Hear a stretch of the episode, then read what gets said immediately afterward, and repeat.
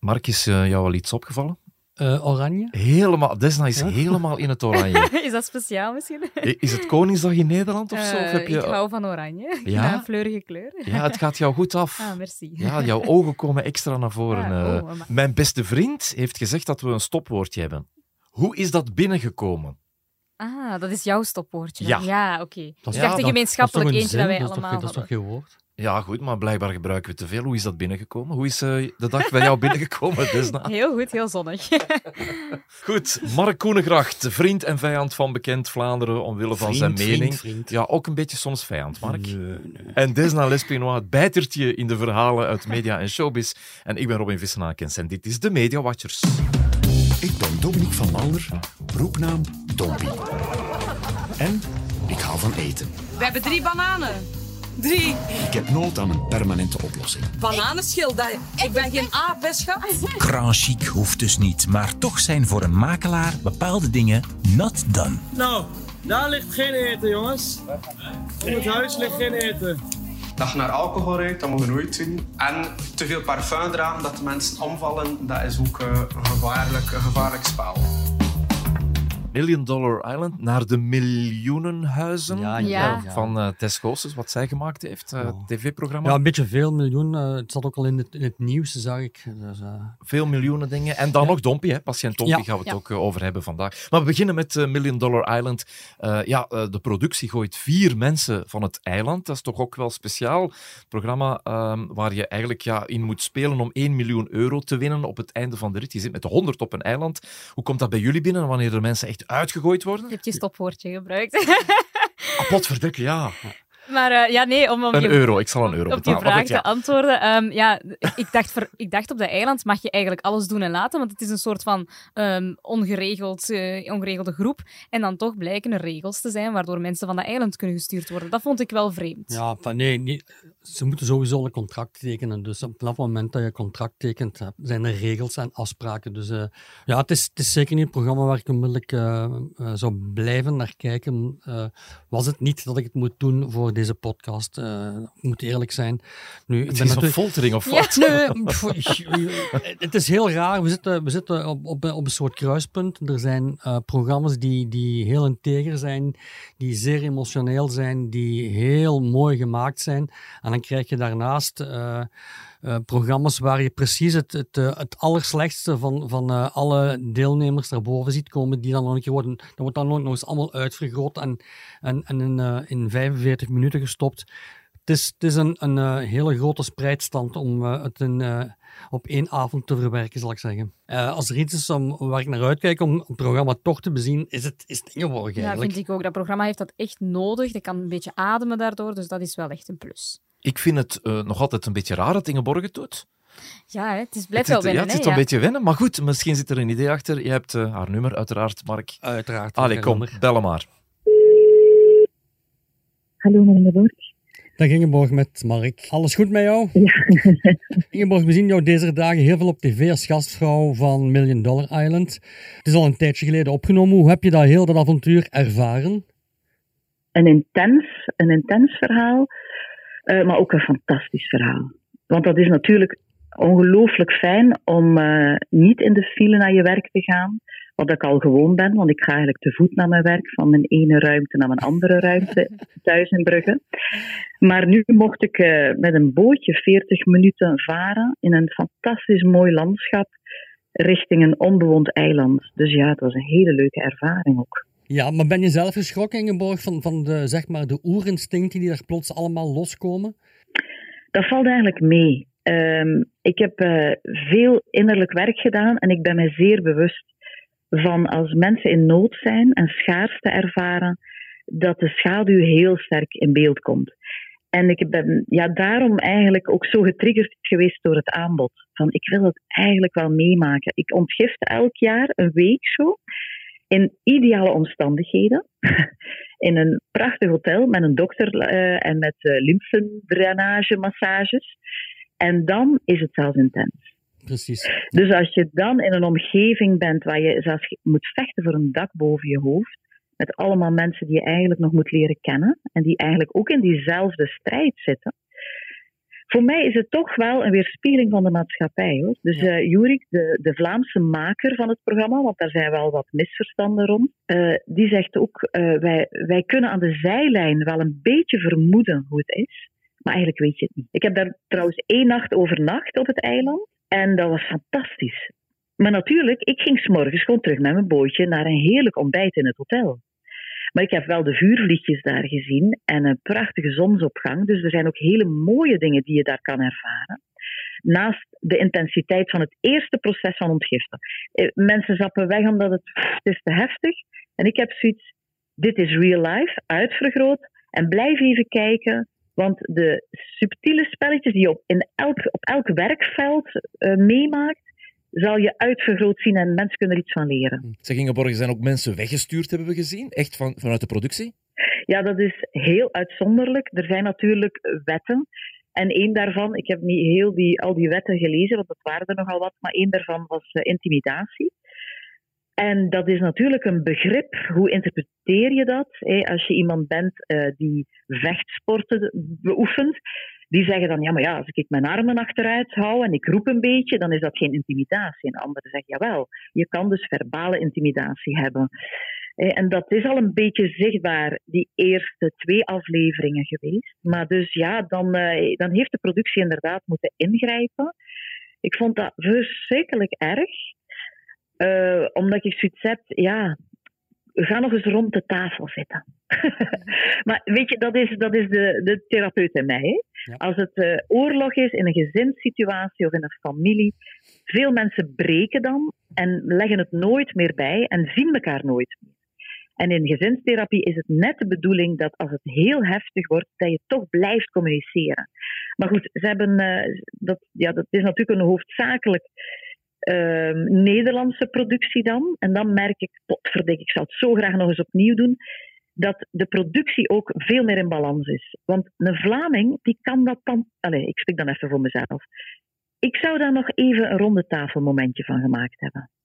Want, maar ja, goed, dus dat... Uh, dat is niet gebeurd. Je zegt nu, Ingeborg, dat je dit heel graag gedaan hebt. Want voor heel wat mensen die, die kennis maken met het programma, die zijn, die zijn licht verbaasd, zal ik zeggen, dat, dat jij dat presenteert. Hoe, hoe bekijk je dat zelf? Wel, maar dat is nog maar een keer duidelijk dat mensen mij niet kennen. En dat dat, uh, ja, dat, dat te maken heeft met, uh, met hen. Ja, uh, daar kan men niet anders over zeggen. Een oordeel of een uitleg zegt altijd veel meer over de mensen zelf. Maar het ligt ik heb wel eigenlijk meteen van, van bijvoorbeeld blind getrouwd, daar begeleiden. Dat is allemaal veel rustiger natuurlijk. Hè? Ja, uh, ik heb nu uh, opnieuw, ja, maar ja, misschien mocht ik dat nog niet zeggen, maar dus ik heb net de koppels nu gezien. ja, ze zijn gehuwd. Bon, ik heb het nu toch gezegd. Ik ben graag transparant. ik ben zelf vragende partij om bij blind getrouwd echt veel verder te gaan. Ja.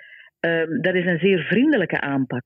Maar uiteindelijk, als we echt iets willen leren over liefde, moeten we bepaalde dingen echt wel kunnen uh, benoemen. En dat begint altijd heel mooi, het sprookje, maar vanaf dat er een ergernis is in een relatie, oh, we gaan het er niet over hebben en ja, die past niet bij me. Pas op, het is net dan dat het interessant wordt. En daar zie ik wel dat we in Vlaanderen nog kunnen groeien. Want we hebben genoeg samengestelde gezinnen die het leven nog complexer maken. Dus het past helemaal bij mij. Moesten mensen mij echt willen leren kennen, en de mensen in de evoluties weten dat ook, ik ben uh, zo geëvolueerd dat ik mij niet meer afscherm voor de intensiteit van het leven. Integendeel, ik ga dat heel graag aan. Mm-hmm. Hoe zit dat eigenlijk met de toiletten op dat eiland? Ja, dus veel frisse lucht. Uh, het is in open lucht allemaal. Dus er, ik heb begrepen dat er ruimtes, zo van, we gaan hier een een, een gebied afbakenen. Dit zou een mogelijk toilet kunnen zijn. En dat er sommige mensen daar dan niet meer gingen omdat dat te intens was. Het enige niet-primitieve, en dat vind ik wel dat belangrijk is dat mensen ook wel weten, is dat er wel een Medicare is. Dat is aan de rand, net uh, vlak bij de arena, waar eigenlijk ja, een soort lijn is waar de mensen niet komen. Hè, dus dat dat de reality niet beïnvloedt.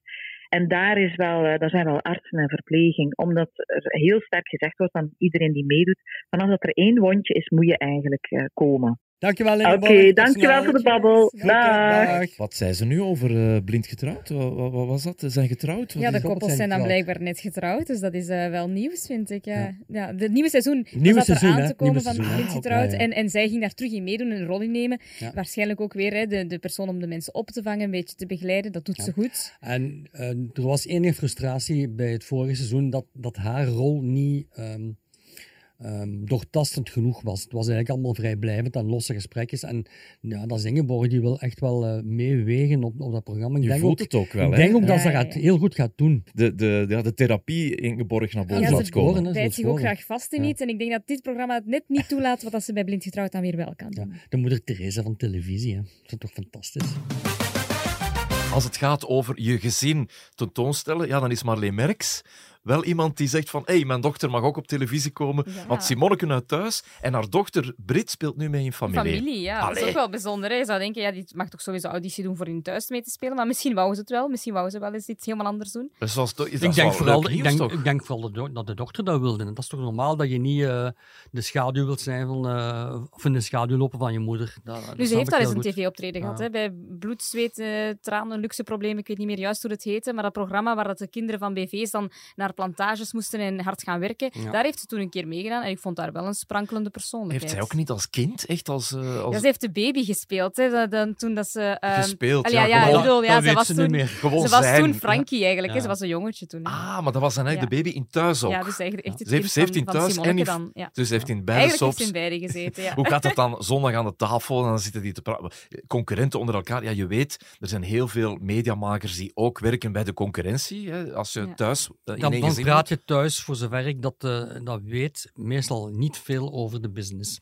Dus Marleen Merks zal niet praten over de storylines van thuis. Nee. En Brit zal dat niet doen over Misschien familie. goede raad geven wat, wat, eh, wat te doen en wat niet te doen. Ze is trouwens niet de enige. Er zijn heel veel eh, voorbeelden voor voor de iets ouderen. Julien Schoenaars, de vader van Oh. Matthias Schoenaars. Hè. Zo Allebei. overleden ondertussen. Ondertussen overleden, maar wel Ja, toen een ja. hele grote naam. Absoluut. Eh, Jan Schepens, dochter Manu. Allebei, eh dochter Manu eh, zit in Daans, eh, Jan ook. Jacques en Julie Vermeijren als bekend voorbeeld. Maar je vindt dat- Kleimans, Jelle Kleimans, Kleimans, zus. zus en, en, papa, papa Ja, toch ook, ja, t- ja. trompetist bij Studio 100. Karel Huibrechts. Eh, Karel Huibrechts en zijn zoon. Wat die doet nu, zijn zoon dan precies? Die, die zit ook in de televisiewereld, is bezig aan een, aan een tv-reeks eh, over duiven. En eh, Jambers en zijn zoon, die eh, is cameraman, hè? Is Ja, die dat? precies. Ja, blijkbaar. Maar Ja, weet- ja, ja, ja. Je vindt dat overal. Hè. Je vindt dat uiteraard ook eh, in, het, in eh, het notariaat, maar daar is het meer eh, omdat het goedkoper is om in de voetsporen van papa te treden dan het, dan het notariaat te kopen.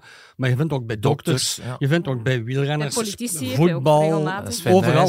Ik, denk dat, ik denk ja, dat dat vrij logisch is. Ik denk dat het vrij logisch is dat je, als je in een familie leeft, dat je toch, of dat je een beetje geport wordt, al dan niet eh, met, met zachte dwang, om in de voetsporen van vader te treden. Dat is ook logisch, denk. Je ziet wat je vader doet en wat dat, wat dat oplevert. En dan denk ik wel dat je dat, wat zeer moeilijk is. Hè. Je moet maar de zoon van Eddie Merckx, eh, Axel, hè. Je, moet, je moet maar de zoon zijn om dan eh, in die zijn voetsporen te treden. Hij heeft dat heel goed gedaan. Je zou beter een vader of een moeder hebben die niet zo goed zijn Ja, en waar je dan gewoon je dan over over kan. ja, de, de, de eh, zoon of dochter van Koen Wouters, ja, ook hè, natuurlijk. Hè, de, de- Ja. Koen is wel de grootheid, het is moeilijker Ja, hè, om... het, het heeft voor- en nadelen. Ik, ik zou heel graag de zoon van Koen Wouters zijn en eh, de vennootschappen overerven. Hè? Wil je geadopteerd worden door Koen Wouters misschien? Dan dat niet, kan, nee, hè. ik ben ouder dan Koen. Hè, dus, Ja, dat eh, kan. Dat Ja, kan, ja, dat ja, kan. Ja, ja, worden. ja, ja, ik weet dat wel. Maar. Er zijn ook mensen bij die ja, door er bepaalde reeksen, alle hashtag like me, hè, door, daardoor groot worden, zonder dat natuurlijk mama of papa daaraan nadeel. En er is nu een derde concert in Ja, ja, januari, ja want die, die concerten die zijn echt in een mum van tijd uitverkocht, die eerste twee. En dan is die derde show erbij gekomen. Omdat dat natuurlijk bij een heel groot publiek, dat is eigenlijk ehm, ja, cult bijna. Hè. Ik zelf ben net van, van die generatie daarboven misschien, dus ik heb die reeks zelf niet actief gevolgd. Maar voor mij is dat dan vergelijkbaar met Spring vroeger, waar ik dan naar keek, waar dan een Jelle Kleimans uit voortgekomen is. En ik denk dat dat nu bij een heel groot publiek ook hun jeugd eigenlijk typeert.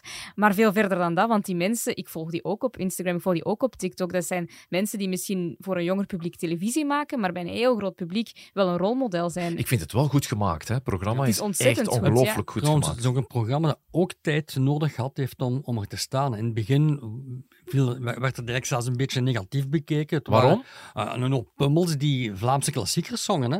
Met een prutverhaal, eh, om dat aan elkaar te binden. En dan, dan eigenlijk is dat doorgegroeid tot een, een, eh, een reeks die, die plots aansloeg. Ja, ik vind het echt geweldig goed. Er is over alles zo goed nagedacht. En die mensen zijn... Ze, ja, dat zijn allemaal sterretjes. Hè. Ik vind dat een beetje de Disney Channel van, van in België, waar je dan zo ziet hoe dat die mensen stilletjes aan volwassen worden. Je wordt mee volwassen met hen. En nu zie je die dan inderdaad overal opduiken met eigen singles en dit en dat. Want wie, zit er, wie, wie komt er allemaal Ja, uit? Pommelien Thijs, hè, Pommelien. die dan ook met, met de zomerhit daar Camille. meegedaan heeft. Camille. dan, ehm, je hebt Maxime, die dan in de Maas Singer zat. Allee, Francisco Schuster, die nu in Special Forces ook zit. Ik zag wel de woekerprijzen van, eh, van die artiesten te- hebben vergeleken met de, ja, de traditionele artiesten of de iets, iets oudere garde. Ja, maar dat dat is een beetje appel en peren vergelijken, ik moet eerlijk zijn. Wat Eh, was het de cover, precies? moet, de Ja. cover moet verkopen. Ja, ze zeggen dat, uh, dat Pommelien Thijs 30.000 euro vraagt en dat eh de Joe Valley 2250 euro vraagt.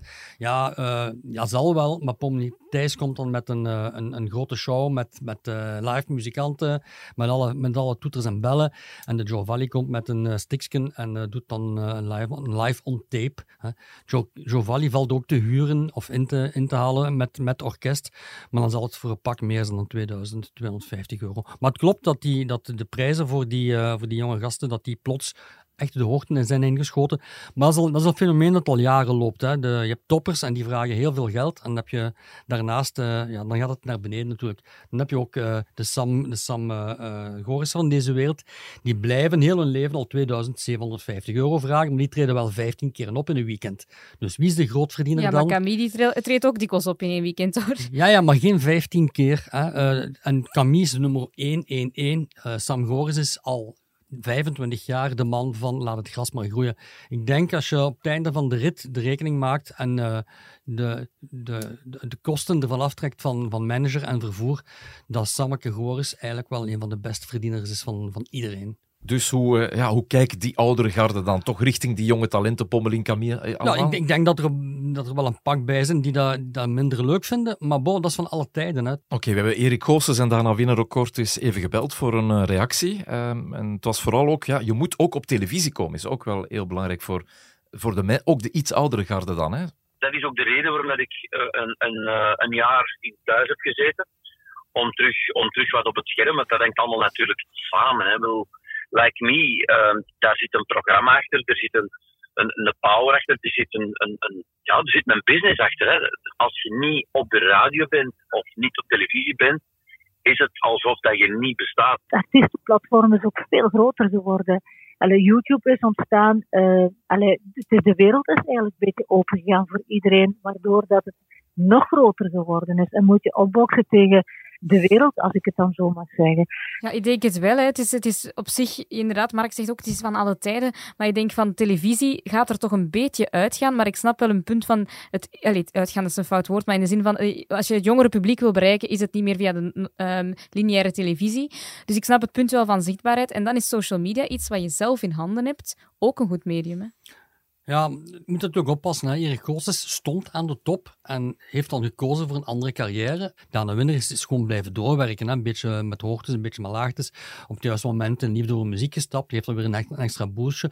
Heeft natuurlijk haar trouwe publiek altijd blijven verwennen. Over liefde voor muziek eh, sprak eh, Erik ook nog heel even kort, want er zat toch nog li- lichtjes... Met kleine frustratie. Dat is fantastisch natuurlijk. Het is, eh, ik, ben daar, ik ben daar zelfs een beetje stiekem jaloers op dat ik eh, zoveel nummer 1 is heb gehaald en dat ik er nog nooit heb ingezeten. Ik vind dat, ik dat heel jammer.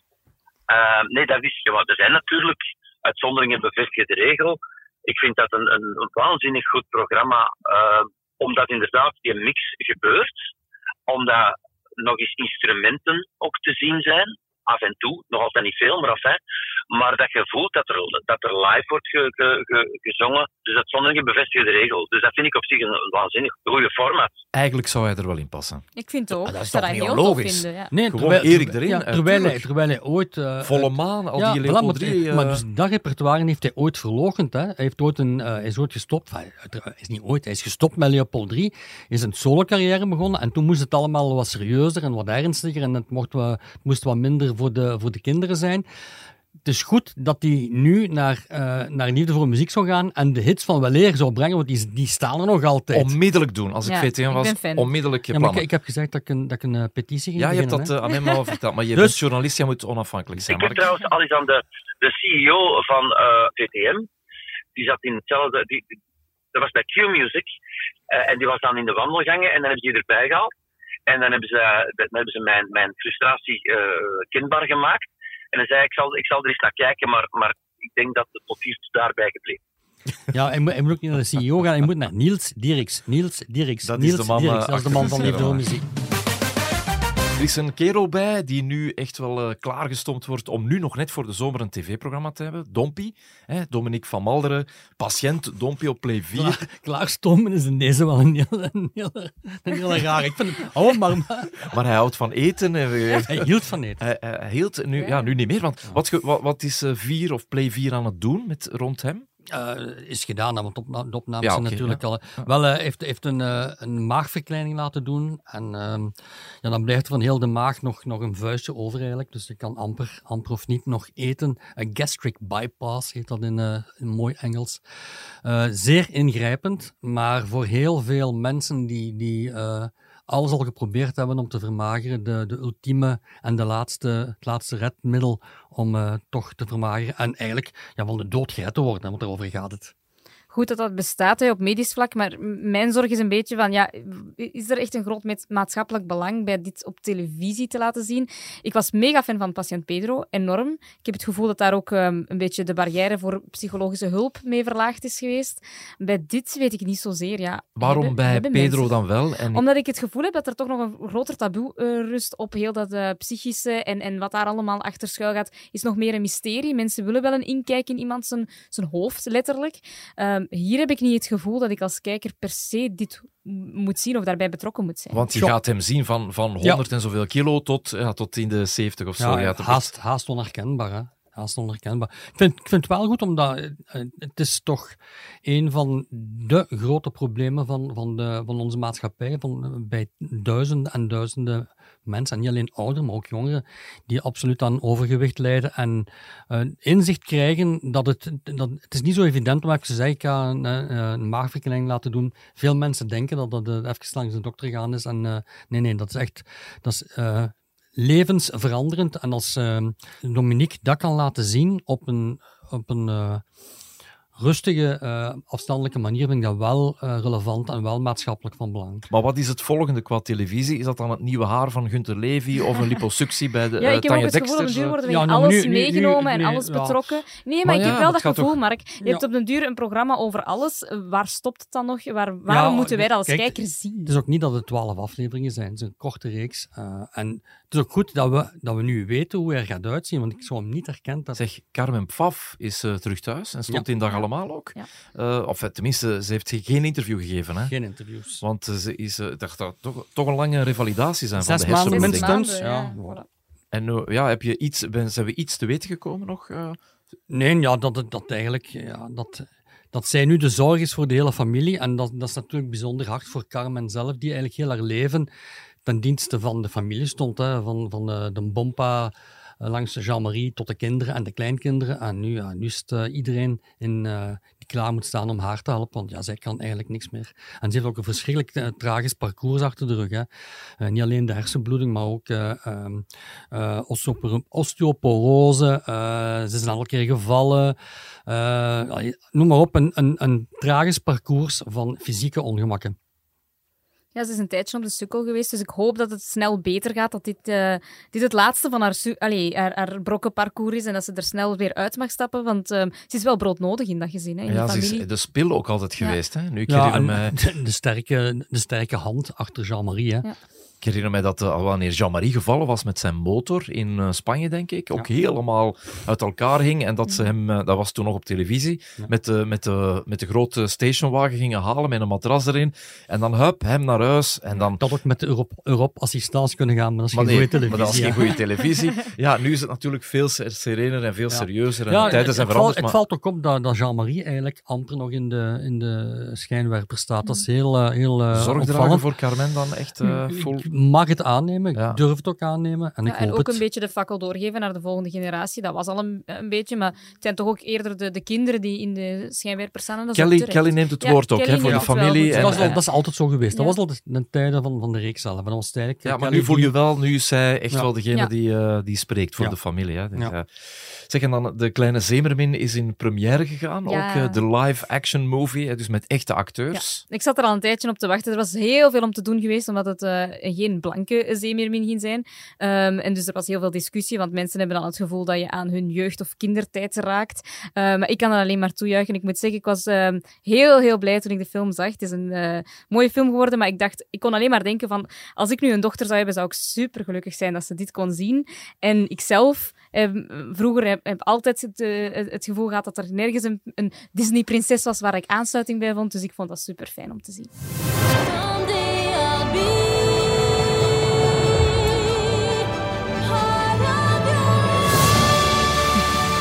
He's a human. You're a mermaid. That doesn't make us enemies.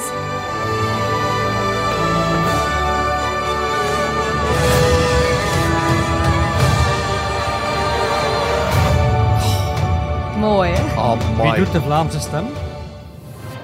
Is dat met een Vlaamse stem ook? Ja, ja. Nee, Ja, dit- ik heb de Engelse versie. versie. Ja, ja maar er zal, er zal Ik heb de uiteraard ook een Vlaamse gezien. versie zijn. Maar ik vind wel dat effectief, er is heel veel commotie Ja. geweest over de, de donkere, eh, Mhm. mag ik zeggen donker? Ja, ja, Ja, de ja. donkere eh, kleine zeemermin. Dat dat niet kan, want ja, oorspronkelijk verhaal is Ja. eh, eh, wit met eh, rood haar. Ja, ze heeft nog altijd rood haar trouwens. hè. Ja, maar goed, maar Ja, waar, waar, waar gaat die discussie Ja, nu ja, het eigenlijk moet, over? nee, nee, het moet, het moet eh, bruin haar zijn, hè, geen rood haar. Nee. Oh, eh, nee, dat stop, die, stop die discussie. Ik blijf dat zeggen. De dag dat we daar niet meer moeten over praten, dan pas zitten we in de gewone wereld. Wat maakt dat nu uit of dat nu een, eh, een donkerkleurige of een witte, want je mag niet meer blank zeggen tegenwoordig blijkbaar. Dus het maakt mij allemaal niet uit. Dus dat, zo- zolang het verhaal blijven- overeind blijft, natuurlijk, goed geacteerd Er is wel discussie uit? over die, die reeksen zoals Bridgerton, waar dat dan de koningin eh, zwart is en, en, en de slaven blank. En, en dat soort dingen, dat dat dan niet zou kunnen voor sommige mensen, omdat dat eh, raar is in hun referentiekader. Ik moet zeggen, in, die- in die film is het nu zo dat de koningin ook eh, donker is. En, en er zijn ook eh, bedienden die blank zijn. Het maakt mij zelfs niet meer uit. Het zijn allemaal mensen. En, en dat past allemaal zo naadloos in dat verhaal. Ik, ik, ik kon alleen maar denken toen ik die film zag hoe veel er veranderd is op korte tijd. Hè, binnen, eh, eh, binnen die paar jaren Disney.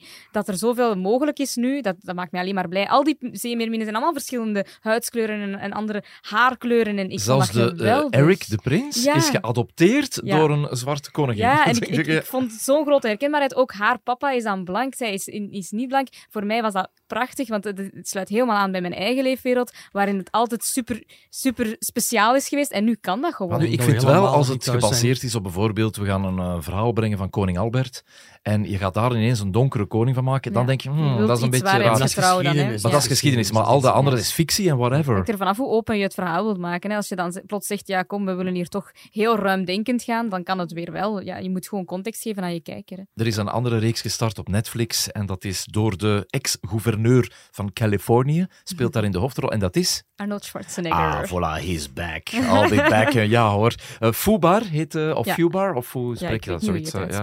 Het gaat over een Amerikaanse undercover agent en de eerste drie minuten die spelen zich af in Antwerpen en Arnold spreekt zelfs een woordje Nederlands. Brandweer, vermeld uw noodgeval. Ja, een grote brand is in. Steeg 100 meter van de Briekhoffstraat. We sturen nu de wagen. Mag ik uw naam, meneer? Kort? Eh, vooral de Ja. muziek, geweldig hè. Ja, Als, als Oostenrijker zou hij nu toch wel beter Nederlands mogen spreken. Ja, Dat want die klanken zijn nu toch niet zo brand in verschillend. de Bleekhoffstraat. Ik, ik had zoiets van, maar zeg, als eh, Oostenrijker kan dat toch beter. Maar dus de eerste drie minuten Antwerpen, ineens Ja, in die leuk, reeks. Dan denk je toch echt van, Vond ik zat te kijken en dacht. "Ah, what's happening hier? Ja, ik dacht echt super tof. Eh, iets minder waarheidsgetrouw misschien eh, allemaal, maar wel heel tof dat Antwerpen daarin staat. En dat er een bolletje gedronken wordt. Dat was ook fijn. Bolke Koning? Ja. Je, je weet dat Antwerpen daarvoor betaalt. Hè. Dus, daar Nee. zijn, ja, ja, daar zijn budgetten voor. Eh, ja, ja, tuurlijk. Het is, ehm, dat, dat is eh, city marketing heet dat. Daar is een, een Maar groot zo- budget voor. dit- Maar voor ik- dit hier ook, ja. Ja, ik denk wel dat, dat de, de productie aangeklopt heeft bij de verantwoordelijken van het stadhuis. En dan wordt er onderhandeld en dan wordt er een budget vrijgemaakt. Dat telt ook voor VRT-reeksen, VTM-reeksen.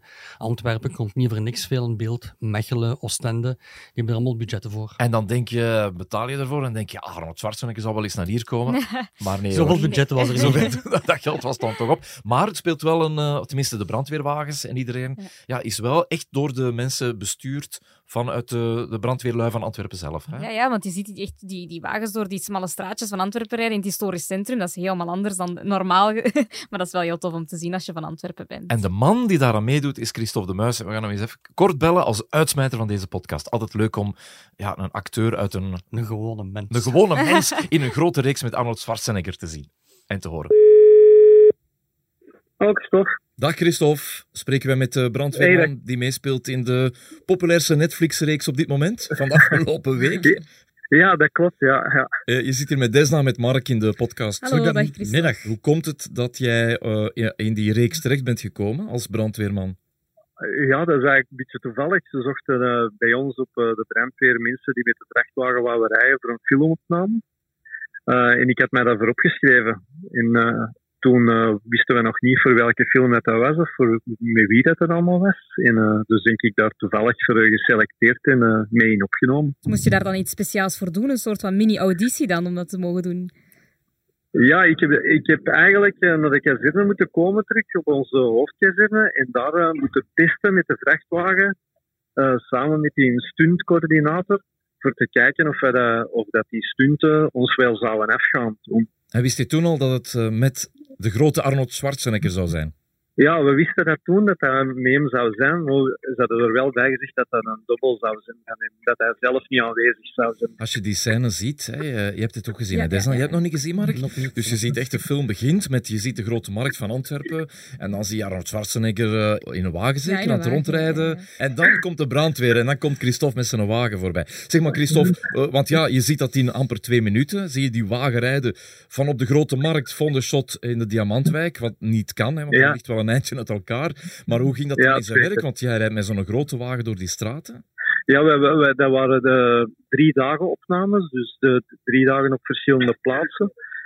Ja, hadden- er was een, eh, een parcours dat eh, eigenlijk afgesloten was door de politie, waar wij konden rijden, omdat dat ook, er was ook een, met een drone gefilmd, dus dat was elke keer wel wachten op dat die een drone was opgestegen, dat die dan ter plaatse was en dan de cameraploegen die klaar stonden en dan nog eens eh, elke straat die afgesloten was. En dan kregen wij een teken en dan mochten wij vertrekken op een, eh, op een bepaald stuk voor te rijden, met instructies van die mensen, hoe dat ze dat juist wouden. Met de wagen rijden, eh, dat is eh, niet zo evident, denk ik, als daar de stuntman van Arnold Schwarzenegger op moet afspringen. Want ja, dat is toch ook nog gevaarlijk. Hè? Je kan hem toch nog kwetsen ook. Ja, ja dat was wel, ik moest, dat was wel veel concentratie, want ik, moest, ik, ik reed achter een andere brandweerwagen, waar dat je heel kort moet op elkaar rijden, omdat voor, eh, voor te, filmen moeten die wagens kort op elkaar rijden. Je hebt wel wat snelheid bij, en ik moest dan nog rekening houden met iemand die van achter aan mijn, eh, aan mijn wagen hing, dus ik mocht niet eh, remmen, te bruut remmen, ik mocht niet te hard optrekken, die persoon moest er op een gegeven moment ook afspringen, en op die moment mocht ik niet remmen of mocht ik niet gas geven, want dat moest de juiste snelheid zijn. Dus ja, dat was wel el- elke keer zoeken en, en, en goed luisteren naar, naar wat ze- zeiden en wat ik moest doen. Dus dat was best wel intensief, ja. Het zag er goed Ja, uit. het zag er heel professioneel Ah, uit. Oké, Zeg, en als dat ik Arnold graag. Schwarzenegger belt, laat het ons weten. hè, Als je naar Amerika moet Ja. om met een brandweerwagen te rijden. ergens. Salut, Christophe. Goed, bedankt. hè, de Yo, salut, Voilà, dat was hem. Media Watchers voor deze week. Goed gevuld, een beetje showbiz, een beetje media, een beetje mening, een beetje... Beetje mening. Beetje mening. Beetje. een beetje veel mening. Volgende week zijn we er eh, uiteraard weer. Donderdag eh, kan je een nieuwe podcast beluisteren. Beluister ze ook allemaal op hlm.be. Schuine streep podcast of via onze app, de HLM app. Tot volgende week donderdag. I'll be back. Goed, Mark.